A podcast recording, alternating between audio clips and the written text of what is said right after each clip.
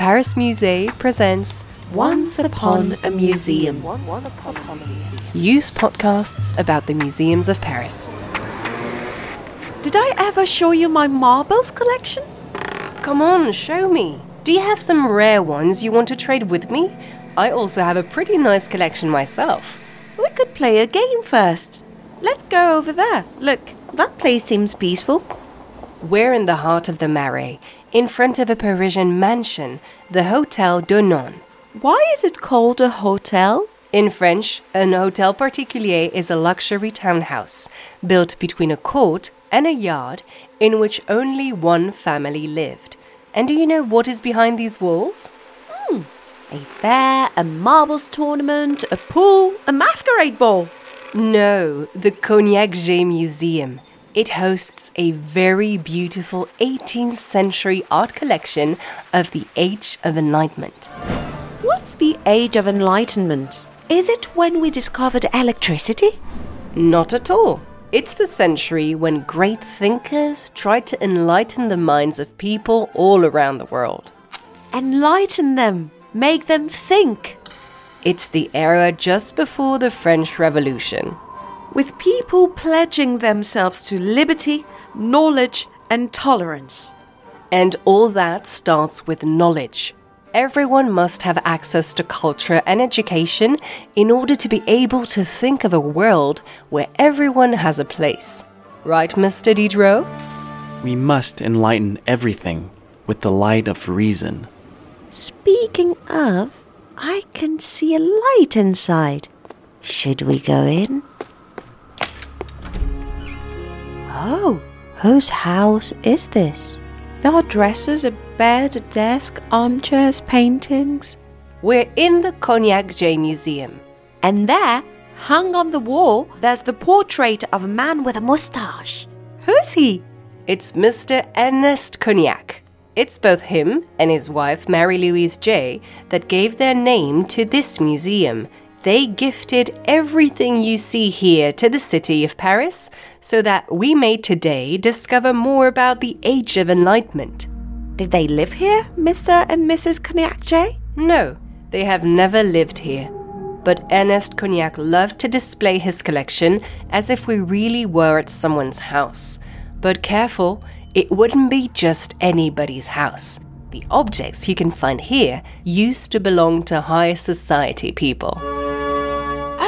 Look, the light is coming from that room over there. Let's go see. They really recreated the lifestyle of the 18th century. It's like traveling back in time. You said it. Sit in this chair, close your eyes, breathe in, and off we go. You have arrived in 1839.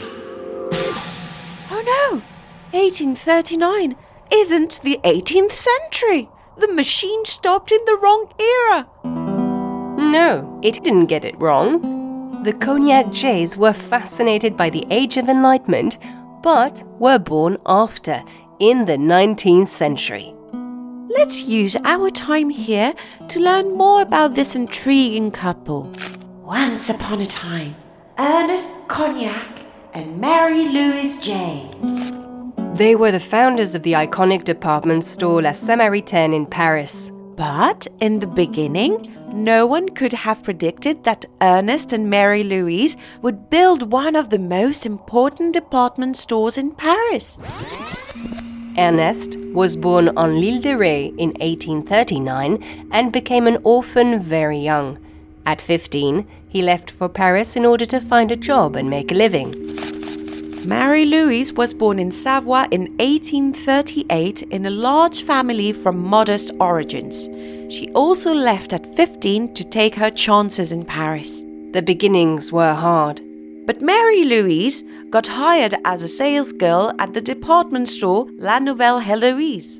And that's where she met Ernest for the first time. He was also a salesperson at the store. Nice to meet you, Marie Louise. Nice to meet you, Ernest.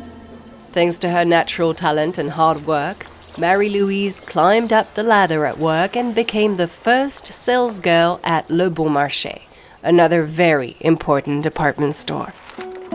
As for Ernest, it was more complicated.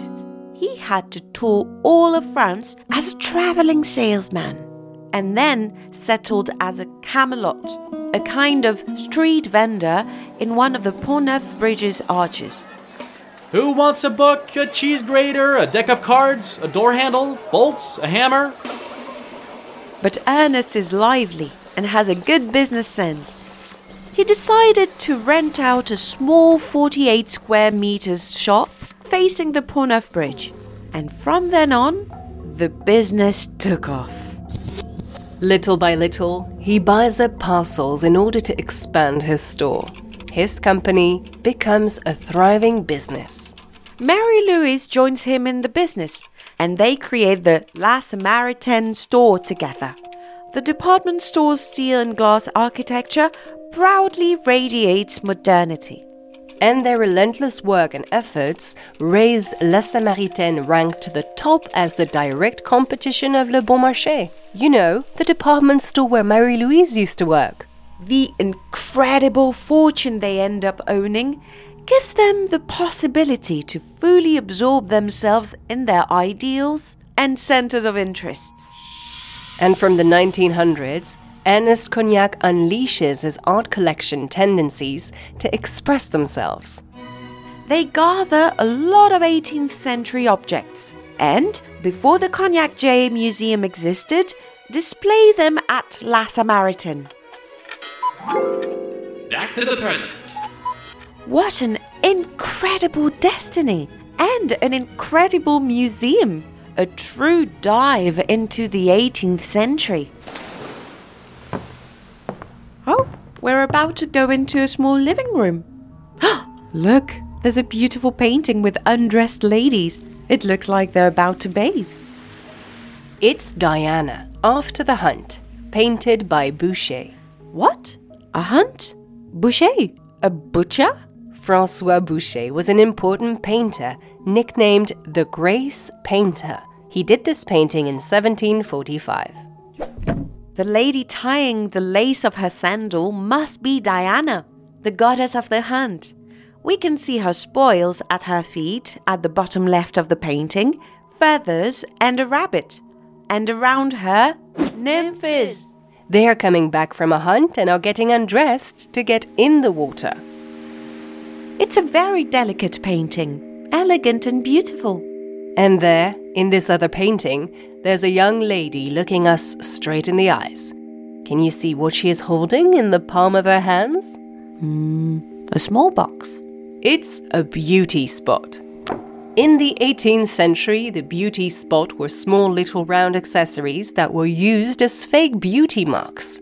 And people would stick them on their face. Yes, and the place you would stick them on would indicate the mood you were in that day. Well, today I am in a contemplative mood, so I'm going to stick my beauty spot on my forehead, where all my thoughts are. This is one of the luxury objects that were particularly popular at the time.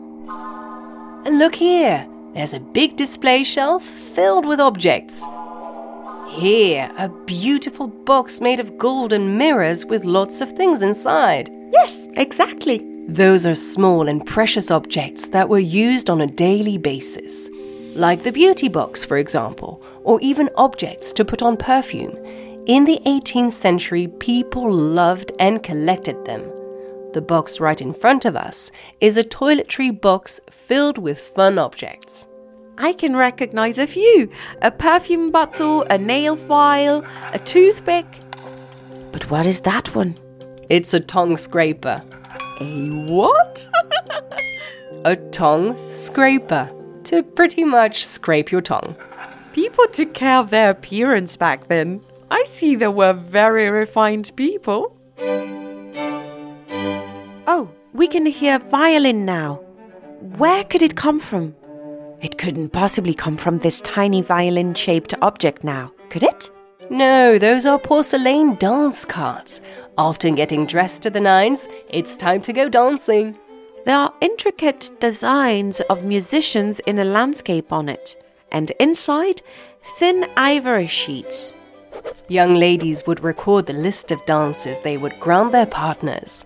These were very fashionable back in the 19th century. Wait, I want to see what's written inside. Quickly, there's going to be a ball. Let's go. Oh, but we're not the only ones going to the ball. Look, over there, a lady watching us. Oh, she is so beautifully dressed. She's going to the ball for sure. But who is she? It's Lady de Rieux, painted by a great portrait artist, Maurice Quentin de la Tour. This painting is gigantic. It must at least be as tall as me. The artist made a big painting of the lady to show her big influence.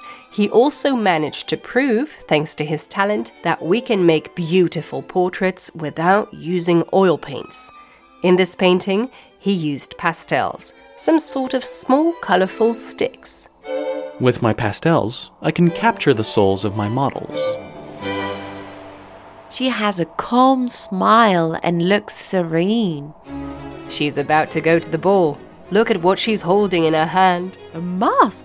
But it must be her costume. This one is a domino mask.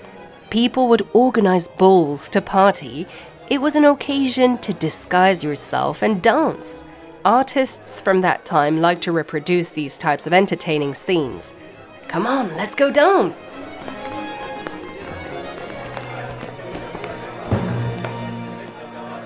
Oh, I'm tired now. I danced too much. Oh, but look over there. Perfect timing. There's a big bed. Ooh, it's so cozy. It's a Polish style bed, a canopy bed. Did you see all the gold leaves and the woodwork? This bed used to belong to the royal family. This bed is beautiful, very high, made of wood, covered in gold. But what are these engravings? They look like flowers. Yes, those are poppies, the flowers that symbolize sleep. It's perfect to have sweet dreams. Mmm, I'm gonna have a great time in this bed. I'm going to light up my dreams with the light of reason, With the light of poetry. with the light of art. Once upon a museum. At the Cognacq-Jay Museum. a Paris Musée podcast produced with Pauline Coppen, Elsa Denac, with the voices of Juliette Aver, Matthew Luret, Tanya Matouk. Did you enjoy it? Discover the other museums through Once Upon a Museum.